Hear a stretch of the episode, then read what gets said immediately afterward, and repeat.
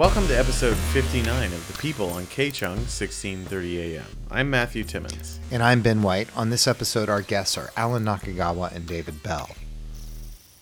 Alan Nakagawa would describe himself as a sound artist, but he is definitely a multidisciplinary artist who lives and works in Los Angeles. I see galleries and museum uh, as the church, and I see the public as like you know the people who don't go to church.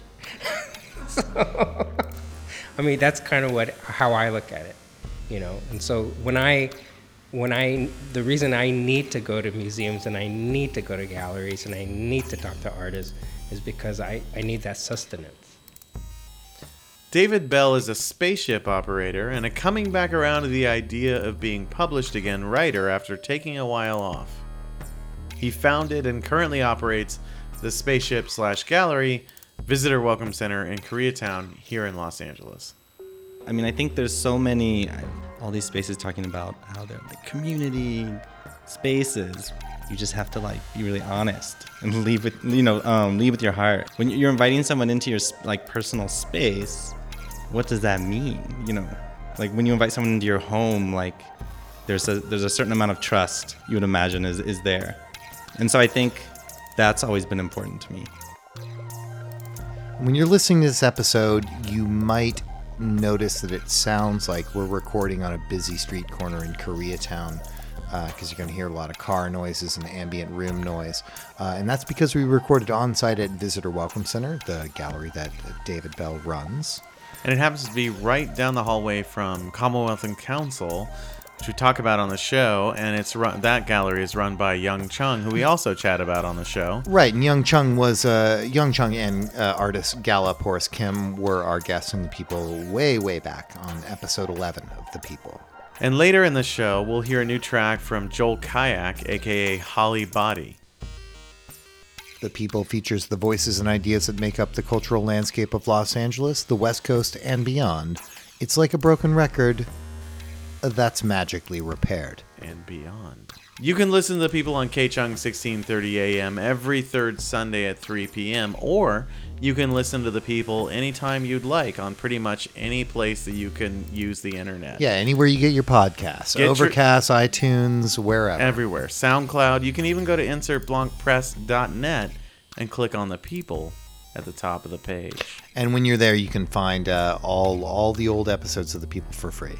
Absolutely. And of course, you can go to iTunes, search for The People Radio.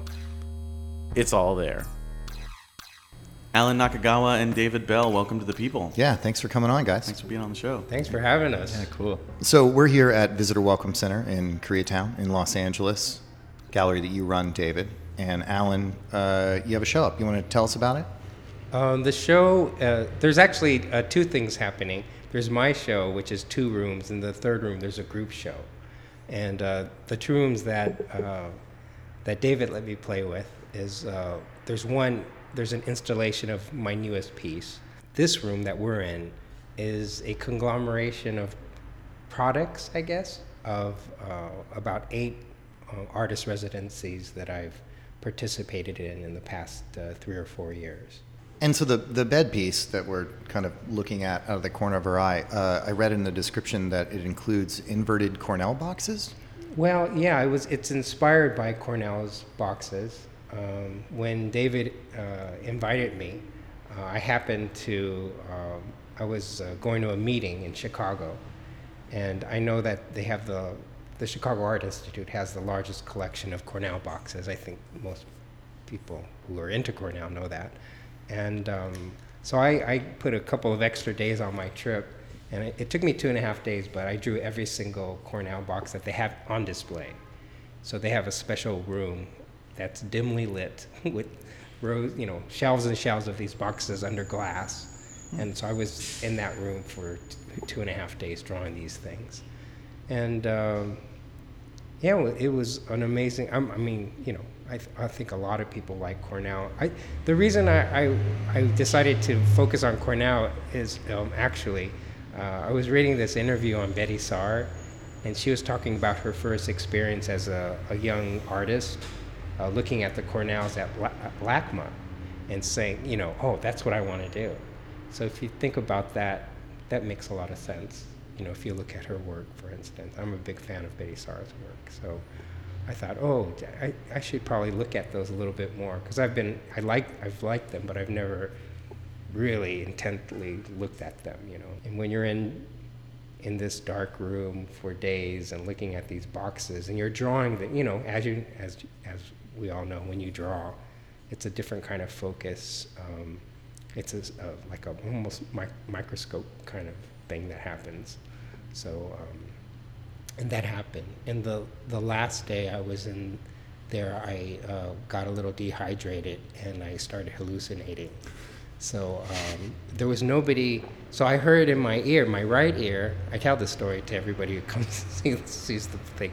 I heard in my ear, um, it said, "Birdhouses are dream catchers," you know. And I go, and I looked around. It's like, what the? There's nobody in the gallery. And it was just a distinct male voice, you know, right in my right ear. And I'm going, dude, what was that? And I just kept drawing. And then I, I figured out later, I I didn't take a break that day because I was running out of time. So I didn't drink, I didn't go to the bathroom. And so I was hydrated and dehydrated at the same time huh. and just panicking, basically. Yeah. So Cornell Ghost is what we're. I don't that's know. That's what we're talking about here. Or, yeah, or you know, my bicameral yeah. mind. Sure. Yeah. Yeah, or you had passed out and the guard was like yeah, pouring water dude. down your throat and like Cornell, birdhouse. Dream catchers. Yeah, I don't know. So um, that definitely inspired the piece. But this room that the piece is in, I mean, the piece is built for this room, right? That, that's a very special room. There, there's something about this room that's amazing, both, both architecturally and in terms of finish, but also where it's uh, located in the building. It's on the corner. It's above OB Bear, Right, a popular restaurant a very in this popular neighborhood. bar restaurant, and um, and the piece. So I built the piece. Uh, also, David, I know, I know David used to kind of stay here, so he would tell me periodically what it was, that was like, and uh, we we haven't ha- had a shower here for one of the exhibitions. I mean, so there's a very inti- there's an intimacy to this space, but for some reason, for me at least, that room, there's something about that room, right? So the piece was is for that room, um, and it's uh, two two people can use it at once, and you. The idea is you hopefully you can lie down in there, and in the boxes is my portrait of Cornell, which is a perfume that I created at the Institute of Art and Olfaction. It's called Cornell, and um, they're the boxes are, you know, inspired by his boxes. And you're supposed to fall asleep and dream, and then the paper wall is for you to draw, write down what your dream was. That's the general idea. Whether that actually happens or will happen, you know, I don't know, but that's the intent. You know that that room has been at over the time here at Visitor Welcome Center like different kind of installations as well. Like um, I think for uh, there was like a room inside of that room that you could walk into, kind of like a little maze at some point. There's it's tell us like the other kind of installations that it, that that room has been over time. Yeah, I, I think it it naturally kind of became a project space, almost like we're kind of sitting in the main gallery, and then that became a project space. But at the same time, I think I was getting a little weird about that because I was pairing up different artists, and I didn't want it to be like you're in the main space, you're in like the sidecar. Yeah, Um, yeah. So I think, but that room, I mean, again, each room because of its its wild windows and stuff has like such like a unique, um, has a way to create a unique experience even just in itself when it's empty. Um, so yeah, I think the room inside of a room one that you're referring to was like it was this labyrinth that this artist Patricio Morales built, and then it was also a, a place during the opening where he sat inside the walls with his two brothers, and then they were sort of like trying to like bond and connect with one another um, throughout the opening while like people were like walking in and out of it and stuff. And you had another project that was like a, a movie, but it was different kind of colored um, gels in the window, if I remember. Margaret Honda. Yeah. Yeah. Yeah. Totally. So she had a. It's a project. It's a basically like these gels that can go in any set of windows in any building anywhere, and it just all depends on like the way that the the gels are stacked. Um, And the light, of course, in that particular window Yeah. and room, right? yeah, yeah. And so then the so as the exhibition went on, the gels like would move between the windows. Can we maybe we could back up a little bit, and since we're talking about this space, uh, and you could tell us how you ended up here and when and Yeah. all that. Yeah, so I was running a space in downtown for about three years. Um, didn't essentially it did not have a name, but although some people called it Dave Gallery. But then I was just because like that's my dad's name, and then I was always just like, oh, it's not Dave Gallery. But then like and then people at the openings would be like, are you Dave? And I'd be like, no, that's my dad. you know, and it's just like it was always this thing where I'm like, it's not Dave Gallery, it's not Dave Gallery. But then it was, and you couldn't get away from it, and it's Yeah. just like it's Dave Gallery. I'd be editing people's, or excuse me, I'd be looking at people's bios that had like done shows over the years, and these were like kind of like, you know, weekend event, kind of like wild things. Working with a lot of the same artists that I work with here now. But then it'll just be like David Bell's gallery space, you know, 2012, and I'm just like, ah, I think I have to tell everyone that I've worked with that it, it was Dave Gallery, so it like lines up, you know, on people's CVs and things like Sure. that. Um, and so I guess just with one of the waves of gentrification, or the whenever that began, you know, we ended up getting kicked out of that building. And then I had been working with Young at Commonwealth and Council down the hall, and then kind of coincidentally at the same time, this space opened up. And then we had, we like know the guys that were here. It was an AA for like 35 years. So yeah, that's right. Yeah, and they were just downsizing and going down the hallway, which uh, either that could be a good or bad thing, either less membership or, or Less people know. drinking too much? yeah, yeah, Yeah. So, um, yeah, so they were just downsizing. The space opened up, and the the building kind of wanted to like keep it amongst the people who already know it and everything like that, so they can continue to not clean the restrooms and Right, of course, you won't complain. So, um, Wait, the AA was above the bar? yeah, Right. totally, Yeah, totally. okay. Yeah. Didn't think about that. Yeah. Keep your keep your enemies close. Maybe tell us about how uh, how you and Alan like put the show together. Or what about his work? Uh, you know, you, you was appealing to you. Yeah. So I think also staying inside the building, I met Alan, I believe, when I had a show at Commonwealth and Council. Yeah, yeah. And so then I was doing the show with artist Iris Hu, and then she had invited Alan to come talk to us. And we had made this show that we thought was all about collaboration and like, but I think I remember Alan saying something like, "It looks like you're, you're really resisting the collaboration, like in, in all, in all aspects of this show." And it like actually is like what had happened. We like had say every time we thought like we're gonna do this together, it was, it'd be like working on separate things, working on separate things, and like just like but thinking it, of it as a collaboration. So yeah, I think I had met him for the first time, but also was just like, wow, this person is like really nice. And, I, and I think it's like one of the things that I mean over the years has stood out to me is just someone who's like not jaded at all. And I think I, f- I feel there's so much of that around right now that Yeah. it's like, wow, like what are you doing then? Like why are you doing this if it's if you don't like it, Right. Or if or if there's this like something else you need besides just what you're doing. You know what I mean? Um, I don't know. That's something that's always stood out. That's been really special. I think. Yeah, and that's great. That collaborative process has been, Alan. I mean, that's your. I'm trying to think of all the stuff you've done. It is many like my things. bread and butter. kind of Yeah. your bread and butter. Yes. Yeah. And I think the same for me over the years. I think when I was true, doing yeah. making art more myself, um, it, it kind of was constantly this collaboration, collaboration. If I was getting a show, I would want to like bring someone else in, platform them with me, and then eventually it just sort of bled into the space taking over full time and like not really needing the making side as much, or at least in terms of showing. Right. Yeah. Well, maybe it's a dumb, obvious question, or maybe not. But what what is it about the collaborative process that you prefer over uh, non-collaborative? Well, um, you know, first of all, uh, not not all artists can collaborate, and then so if I'm an artist who often co- collaborates, I, I'll also go a step further and say I can't collaborate with e- e- everybody, or just anybody, you know. So there's something about David that uh, it just uh, we're, we're coming from kind of two very different places, but there's something that is um, symbiotic about like there's a lot we don't talk about but it feels like we kind of understand each other I, I don't know what that is and and he's not the only person that i have that relationship with. But in the context of, um, you know, I mean, we can we can say solidly that he's the gallery director and I'm the artist.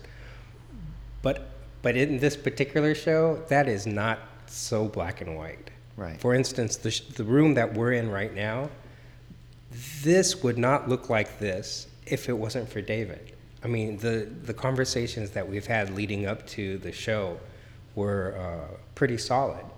And uh, David asked me, I mean, no, I'm sorry. David said early on, he says, it, it helps me if you tell me what you're thinking all the time. Like, I, I, I would love to get texts from you and and that prompted me to start writing. So there are actually four documents that I don't know if you've shown it to anybody. I've, I, I talk about them a lot. Oh, do you? Yeah, because I basically, when I ask Alan that question, I, I'll ask everyone that that I'm working with here, and sometimes you don't get a lot. And most, mostly, it's a lot of the times it's for like PR purposes, and like, so I was just like, send me stuff, and I'll start writing the PR. So I believe the first one you sent was about your first art teacher who the installation is on, and I was reading, I was like, oh, this is great, like, and especially even just my mind of this like of, of Alan and who he was, and then just like to do a show like later in your life about your first art teacher. I was like, this is amazing. So I'm like writing this thing on the airplane actually, and then I think by the time I landed, there was another document in my email that had like four more pages. You know, then you went into stories about like getting like surrounded on the playground by a bunch of girls. There's something you had said, and then I'm like, okay, maybe I can figure out a way to add this into the PR, and I start like messing with that. And maybe two days later, there's like another document that comes that's like six more pages or something, you know, and I'm like, all right, I think this is a thing in itself, you know. like this thing. And I was like, just draw a picture for the PR, Alan. I was like, Well, what what is that? Sto- what is the story with your first art instructor? Shizue Yamashiro. Um, she was a, a painter from Tokyo. Uh, she was part of a, a group of artists called Nikikai. And um, through sort of, uh, I don't think it was matchmaking. I think uh, a relative actually introduced them. But Mas Yamashiro, who's a, a, a very well known writer, he has a very important book about the Japanese internment camps. He was, uh, his family felt that he should get married, and then somebody in Tokyo met Shizue and said, "Oh, you would be perfect for Mas," and so that's how they got married. And uh, she's uh, Mrs. Yamashiro ended up coming all the way to Los Angeles, and they got married. And it was an am- amazing relationship for, for a kid like me, you know, growing up in what was to become K Town, you know, in a blue collar family. I, I gravitated toward the arts, but nobody in my family is an artist, and so it was always kind of very, you know, sort of like put down, of- you know, in a way, right? The, the arts weren't valued. In They're not val- Yeah, yeah, were yeah. valued, and, Yeah. and I'm the firstborn on the in the family. So if once they heard I wanted to become an artist, you know, that was like the worst thing I could have said. Yeah. uh, but and yet they were they they in the end they were very supportive, right? Because they let me go to uh, Mrs. Yamashiro's class every Saturday for nine years or something like that. Wow. So uh, she had this school for kids. You know, it's uh, in her apartment. Uh, it was a huge living room that half of it was her painting studio. She did oils, and then the other half was the school for kids. And I, I would just show up with, uh, you know, my mom would dr- drop me off, and we would do still lives. it was very old school. Yeah. And um, and but at some point, you know, I was the only one my age. Everybody, How young were you when you started that? I was nine. Oh wow. And then I left when I was 16, I think, 16 or 17, in high school. Yeah. Yeah, and then uh, so so the writing, it just helped me kind of remember a lot of things, because you know Matthew, as you know, I, I I recently in the past couple of years ended my tenure as a public art administrator. Yeah. I used to be a public art administrator for Metro Yeah. and um, and I had been practicing art, but now I, I can say, you know, with uh, with fear that I'm a full time artist. and uh, this, what's in this room is this sort of trajectory that I've been on since I left, and kind of like a little bit before I actually officially left. So it's um, it's my segue into this life that I you know, uh, am living right now. You've been listening to The People in KCHUNG, 1630 AM. I'm Ben White. And I'm Matthew Timmons. You can find us on iTunes by searching for The People Radio, but really, you can find us pretty much anywhere you find yeah, anywhere you get your podcast, you, Stitcher, SoundCloud, Overcast. Uh, you can go to insertblancpress.net and click on the people at the top of the page and, And- get uh, all Yeah, the past all the episodes, episodes, and also all of those places where you can find our podcast. You can also rate and review it. yeah, that'd be really great. It helps out the podcast a lot. And now back to our conversation with Alan Nakagawa and David Bell. So, Alan, I know you've worked a lot in kind of public spaces. Can you talk to me a little bit about uh, the difference in that and that kind of working uh, in these different kind of spaces? Um, I think the its audience, right? I think I see galleries and museums uh, as the church, and I see the public as like you know the people who don't go to church. So, I mean, that's kind of what how I look at it, you know. And so when I when I the reason I need to go to museums and I need to go to galleries and I need to talk to artists is because I, I need that sustenance. Yeah. You know, because I was trained in this religion. you know? So I need to talk to the, the disciples all the time. Yeah. Just to keep my blood flowing. And you know, I, I, I don't mean to make it sound so provincial in that sense, but uh, But it's a good analogy. yeah, I get mean, it. Yeah. I, I mean, I before I my intentions were not to have a show here. I just showed up because you know it was always fun to hang out with these guys, and you know, Young's so colorful and awesome, and David, you know, I mean, Iris, everyone's great. You know, we just hang out, and so uh, this opportunity is like uh, bizarre to me.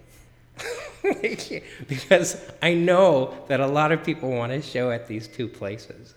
You know, I know that, Yeah. right? Especially now because there's so many artists in Los Angeles. Now, I was just showing up just, you know, because I, my friends were here.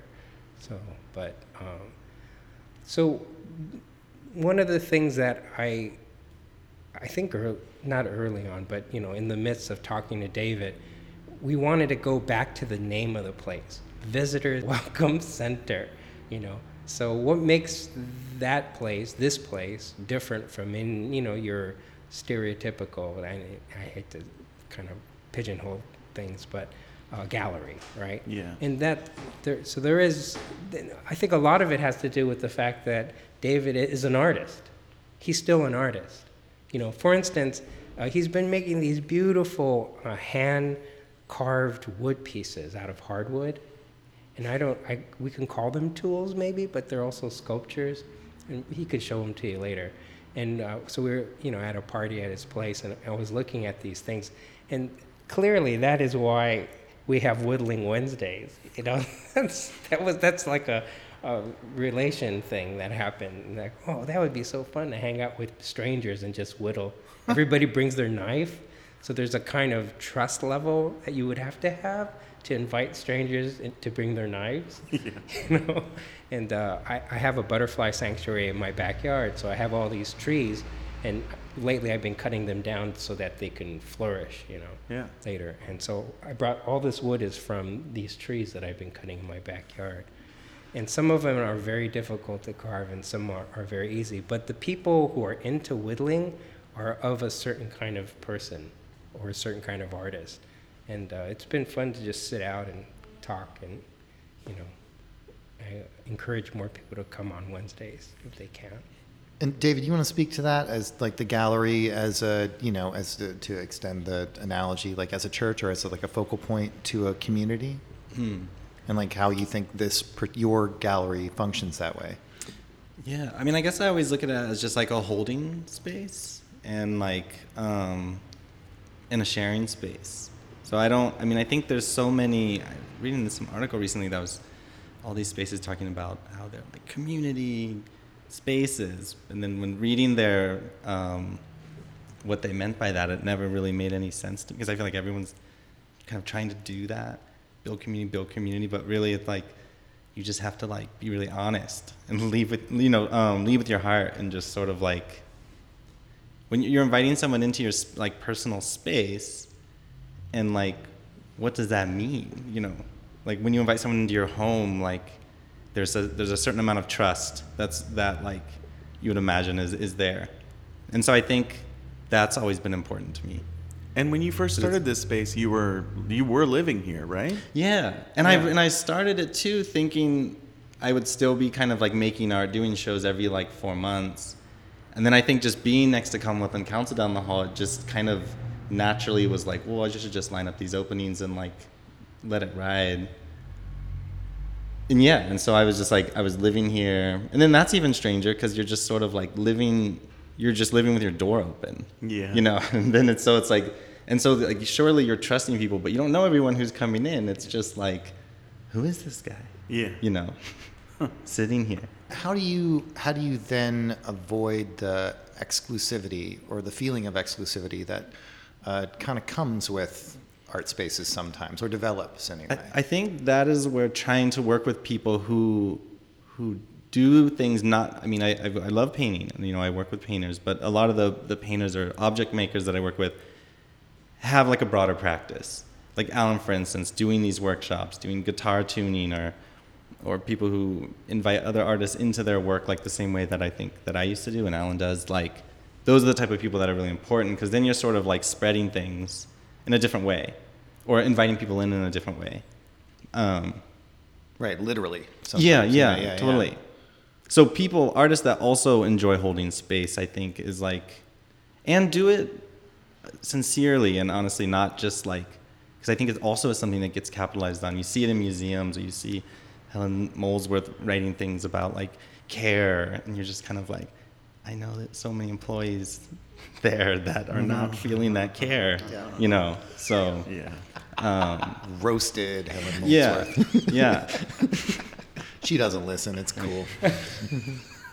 Can I ask a question? yes, Yeah. please. So, David, and I've been sort of uh, pointing at this a couple of times during the interview, but so how do you see the art gallery director and the artist? How, how do you see those roles exist through visual, a visitor welcome center? Like, how do you? It's definitely the funnest for me when we can work together.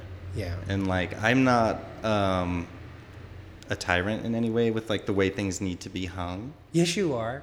Well, maybe with you, I'm just- maybe with you a I'm little- just joking. Yeah. I think there were moments where I was like, no more stuff, no more stuff. Right, right. Um, but that was that wasn't because you were a tyrant, because that you were you were guiding. Yeah, yeah. Well, there's a difference. yeah. I mean, I, Yeah. I often think of the. I mean, and I'm maybe totally off base here, but the the role of a, a gallerist in this kind of a space is hopefully like one of the best editors you can have if you're a writer. Totally. It's like working with the artist to figure out the type. You know, maybe it's too much stuff. Yeah. You know, maybe the work would look better if there were a few less objects, kind of thing. You know. Yeah, and it's also funny because there's so many like rules in place that are not rule. You know, Yeah. like it's just like no, you can't do that, and it's just it, even like the simple thing of like hanging a painting, like we did with Pearl Show. We hung a painting in the corner, which to me wasn't like the craziest thing imaginable, but it it would come up over and over again. Like wow. You hung Like, that painting in yeah, the and it's just like, and it wasn't in any way I was like feeling proud. Like it was just more like, yeah, it looks pretty good, right? you know, I don't know, but it is funny how easily we get like attached to this like this rule book that is actually like doesn't really exist. You know, Yeah. When you put that painting in the corner, that was a collaboration with Pearl. Yeah, or just Right. an option. I mean, it was you know a room with four paintings, and so like there was four walls and four paintings, but it was just about trying to like break the space up in a different way. But like, how can your work utilize this space? I don't. Even though the walls are white now, I don't. They, they never have to be white, and that's what I always tell every. And some people are really have a really hard time with it, or like you know paint the floor whatever color you want, and they're just like, oh, we'll just leave it. And I'm just like, well, this isn't. There's no natural color to this floor. I mean, this building is from the 20s, and it's been painted over, time and time and time and time again. Yeah.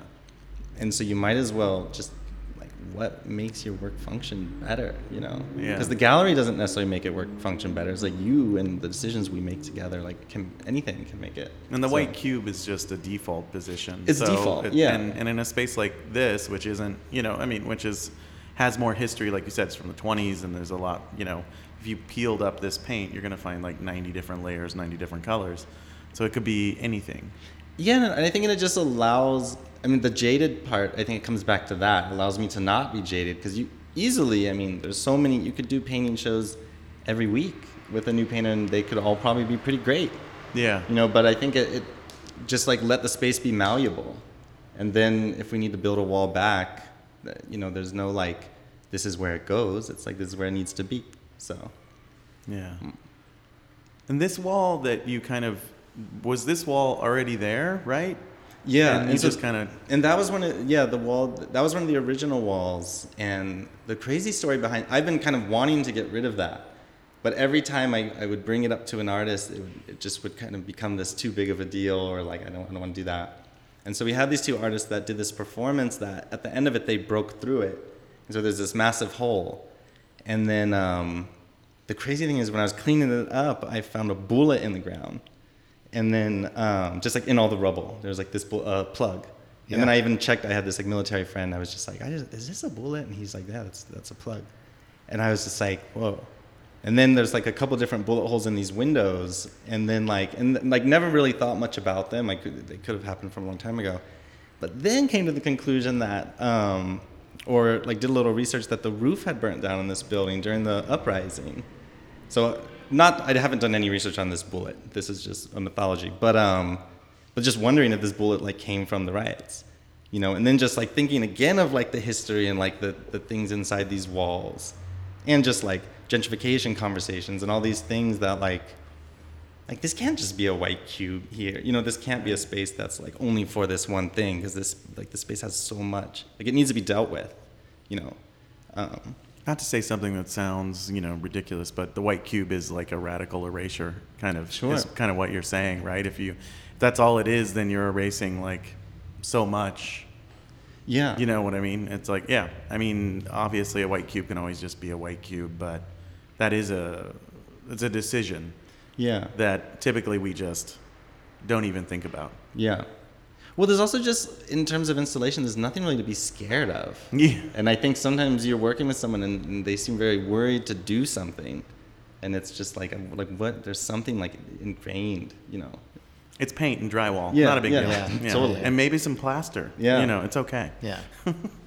Yeah, and so then this wall's removal was something without, and, and so basically with this space is every artist has to deal with the space as it's left, and that like kind of that can, again, some people get extremely confused with that. Like like the next artist, she like I'm just like remember the floor is yellow now, and so she has to be like oh, okay, and it's fine if she wants the floor yellow, it's fine, but you know most likely not. So then you have to kind of like take that into consideration, but you also don't know until the artist before you does their show. Right.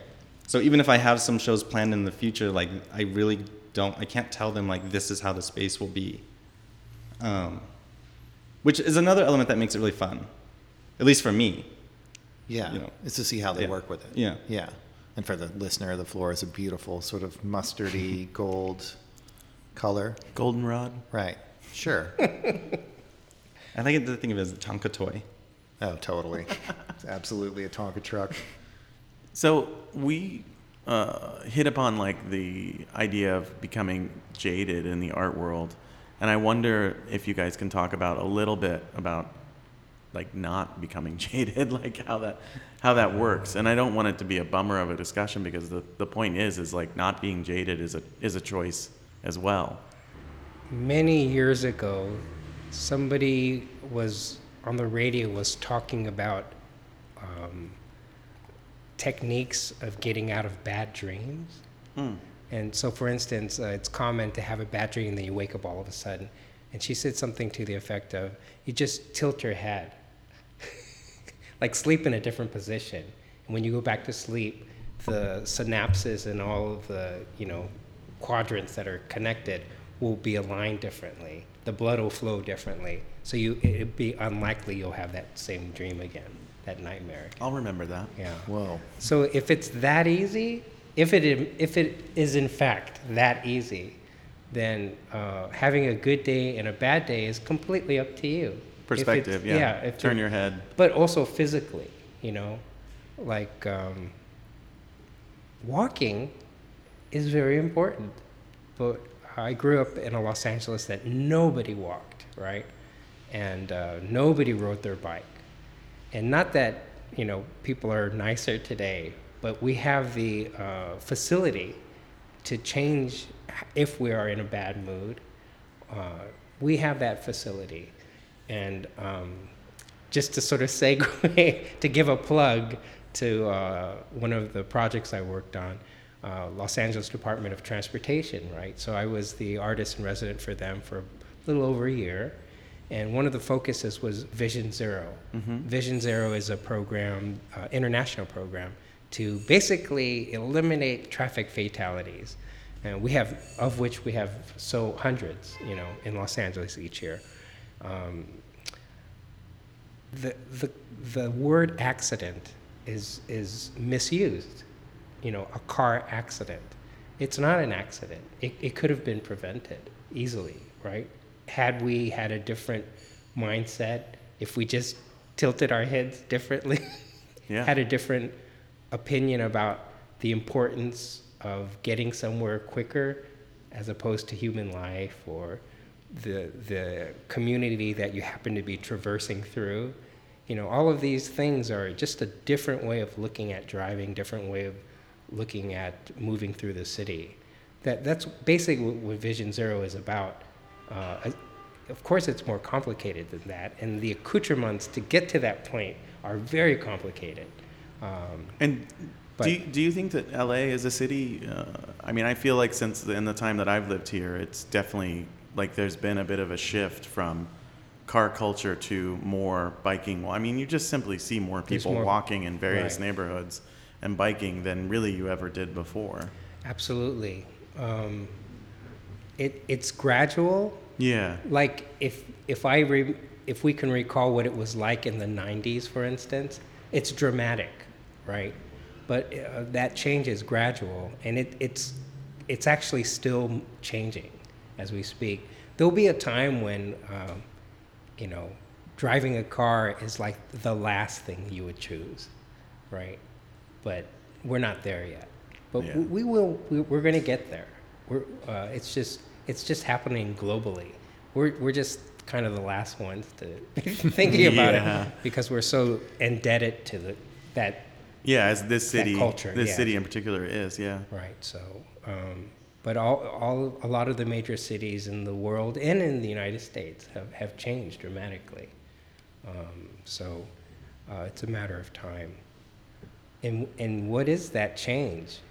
It, it isn't just that they change the street or, you know, make it more harder to buy gasoline. I mean, it's, it, there's something else happening, right? Yeah. It's like a, it's a paradigm shift. You're listening to the people on KCHUNG 1630 AM. I'm Matthew Timmons. And I'm Ben White. Uh, remember to go to uh, iTunes or Stitcher or SoundCloud or Overcast or wherever you get your podcasts and find us there and subscribe. Yeah, find us. Yeah, and if there's an opportunity to rate or review us, please do both. Definitely rate, Uh, review us. It'd be really great. Yeah, it it helps, helps us out. Helps us out a lot. Uh, so now we're going to get back to our conversation with Alan Nakagawa and David Bell. I get really excited about these uh, currently in Los Angeles, and we've had this discussion on the people in different times in different ways. But currently in Los Angeles, it seems like there's so many more um, backyard spaces, basement galleries, um, you know, side yard spaces, you know, or visitor welcome center, a gallery that's like, you know, also a visitor welcome center. Um, I mean, how much do you think you're like a part of that kind of interesting, weird community of other types of art spaces? Are you is that something you're specifically interested in? I, the space I ran previously, I mean, was um, at, at moments was in the backyard, and it kind of moved where I moved. Um, so the space fluctuated in a way like that, and I think that again is why I'm into these like spatial alterations here because then I also moved a lot as a child. Like you know, like every year or two. So it was kind of like space changing, and also kind of really weird spaces, like the one house that we refer to as like the dump house, like literally was on a landfill, and we didn't find out till like 20 years later that we were squatting with my mom, but she would always make it fun. Like I know there's no door, but like for a while we'll have a curtain, and then we'll get a door later. You know, and then you move into this, and now she's like lives on this nature preserve, and she's like traps mountain lions, and like has this like really crazy career. Like you come home and there's like a, a bucket in the yard, and then you open it up and there's just like a bear head with bleach poured on it, and then my mom just thought that was perfectly normal. You know, just like. And, and so I think those things are what always made like doing once I got into the arts probably like in my early to mid 20s just like the sh- those those spaces just made more sense to me so um, it's not in any way about like keeping it on any sort of like low level. I think um, I appreciate high and low art in many ways, and just so. But I guess somehow keeping it a little weird. Mm-hmm. Um, like challenging myself and the artists that I work with just to do something that could potentially fail. You know, maybe. I think it's a question I like to ask artists a lot. Like, what what project do you think might not work out as well, or are you scared of, and maybe we can like talk about that one. You know.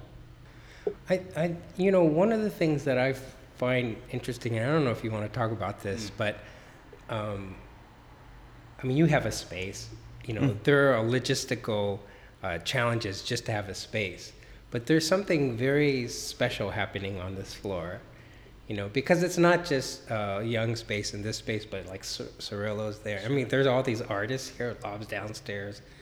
I mean, I don't think even the the the regular visitor of the openings realize how much art is in this building. Mm-hmm, totally. Yeah.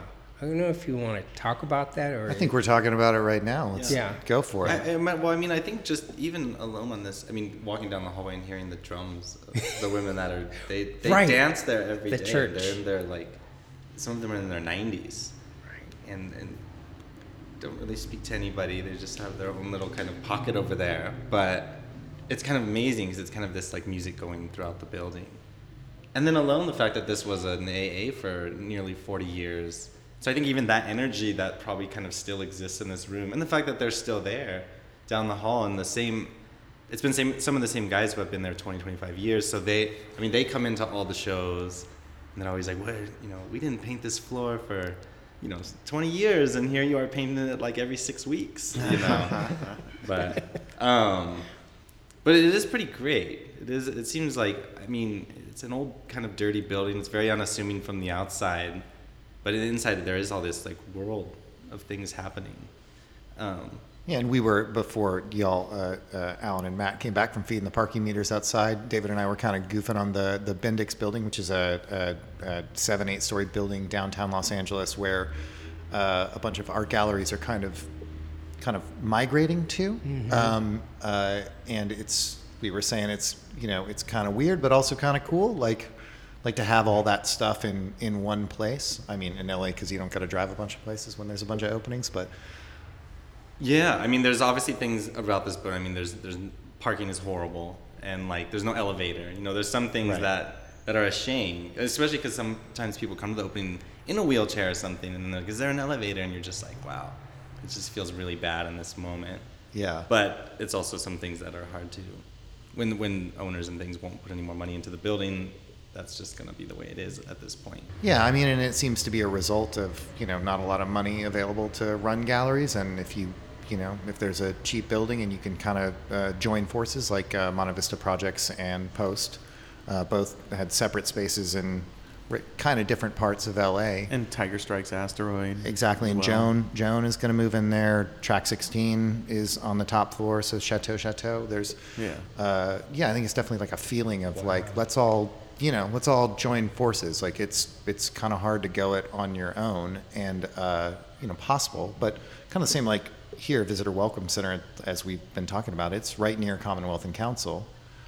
Uh, sure, and I think I mean I I, I have an extreme amount of gratitude for that because obviously so many, even though I had been running a space before that had its own people that came, obviously, much more people came immediately when it opened, but it also puts a certain amount of pressure. I mean I I, I you don't want to be just like the small gallery down the hall, and you want to have your own programming, and you want to like have your own sort of like foundation. I mean, for me, it's usually talking, figuring out who the artist is I want to work with, and being like, what what would you want to do? And it's like this, this, this, this, this. Okay, so what's your budget? And I'm like zero. Okay, let's do all those things. you know, and like, but trying to figure it out and just like as much as you can. You know, calling in favors. You know, and all that. Not sleeping. You know, Right. all the things that. Yeah. So what are like what are the pitfalls of of uh, I mean the the benefits of kind of all getting together in the same location? Those are pretty obvious. You know, there's support. You have openings. Everybody can come. It'll be a big crowd regardless. Um, but what are what do you think the dangers of that would be, or the things you'd have to look out for? Um, You don't got to name names. You know. yeah.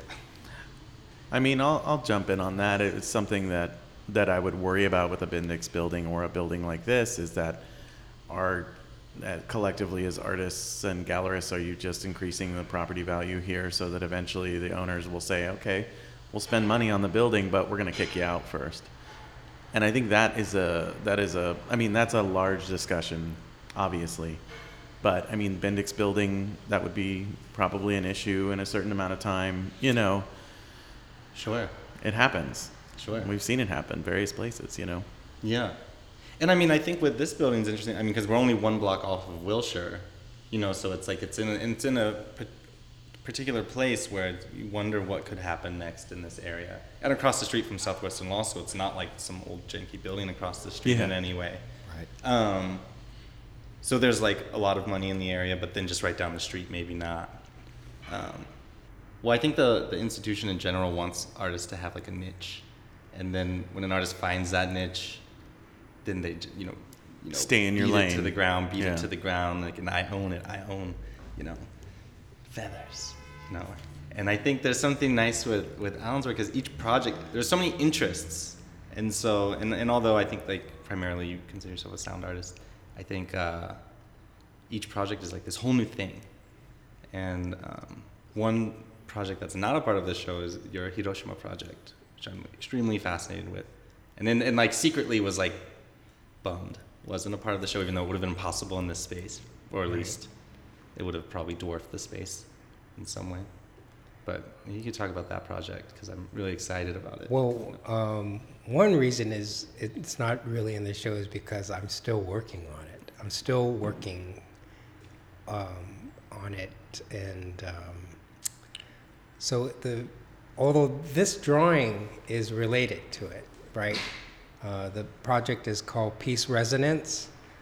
Um, semicolon uh, Hiroshima Wendover, right? Um, so my family's from Hiroshima. Uh, I think I told you that. And uh, so growing up with the the war, World War II, and their immigration to Los Angeles, and this bomb, you know, has always kind of been there. Um, my family did not, obviously, they didn't live inside the, the city because they're still alive, and but they they lived outside of the city. They lived in Hiroshima Prefecture, so it'd be like they, you know, the uh, the imprint uh, of of the the bomb, uh, the sort of like the first effect, is about the size of downtown Los Angeles. And so if, if we looked at it that way, um, they lived in Newport Beach, you know, in Orange County. So pretty far away, right? And they, when, so whenever I bring it up, it, they're always like, oh, you know, well, that didn't really affect us. And, but if you look at the, uh, the wind patterns, you know, the fallout, it might have, it might have. And then there's also the water, of course, in the ocean. Uh, so there are all these issues, but I think psychologically they uh, they feel like that's not that didn't affect them.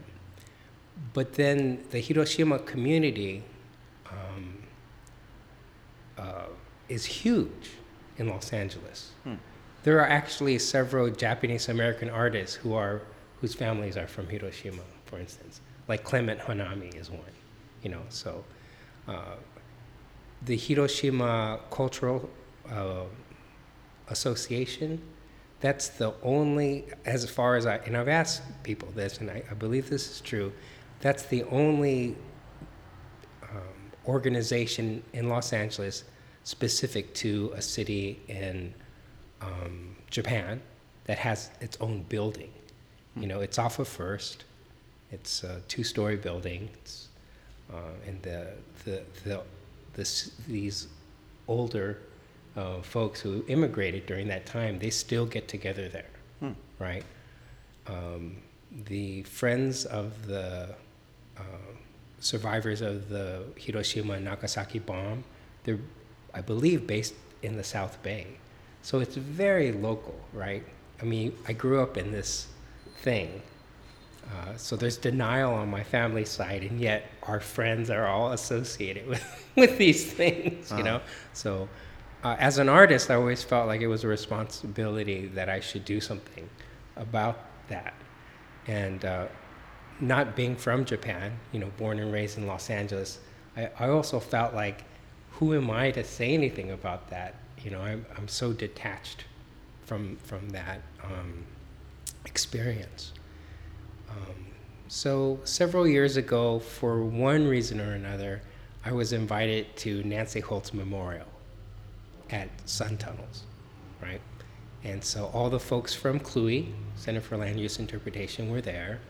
Uh, people like Lucy Lippard and um, uh, Hikmet Loe, you know, these these friends. I had never met Nancy Holt, but for some reason I was invited. I still don't quite understand why I was invited, but uh, I, it was an honor to be there. So the night before the memorial, we're at CLUI's um, artist residency, and we're having a barbecue. And I'm I'm out there with uh, with Matt, Matt Matthew Coolidge, and over the fence is an airstrip, and what was and then at the end of the airstrip is was this rusted Quonset, huge, right? And I said, Matt, that is, I love that building. That's so cool. And he looks at me and goes, Oh, actually, you know, don't, don't you know that's the Wendover hangar? And I said, Oh, what's that? And he goes, Well, that's where the Enola Gay flew out uh, to go to uh, Hiroshima and Nagasaki. And I go, What? and no I looked at deal. him. Yeah, yeah, by the way. Uh, and I, I like told Matt, I, did I did I ever mention that my family's from Hiroshima? And he was like, dude, you have to do a project here. And um, it took several years for that to kind of seep in. Um, but I, I literally had this moment when I was at um, the uh, MacDowell Art Colony. Uh, I was there for six weeks. Is that right? Six weeks. And that experience was like a Drano for me. It just, it just, you know, all this crap that was in my brain that wouldn't come out came out. And I, that's where I got the idea for Peace Resonance. So the problem was, uh, I was always focusing on death, right? Because of the bomb. Yeah. But really, what I what I am about is uh, resilience, because I'm I'm alive, and my family came, you know, and started this new life in the United States. So that's really what I want to talk about. So the piece is uh, we got permission through uh, the good folks at in the Mayor Garcetti's office.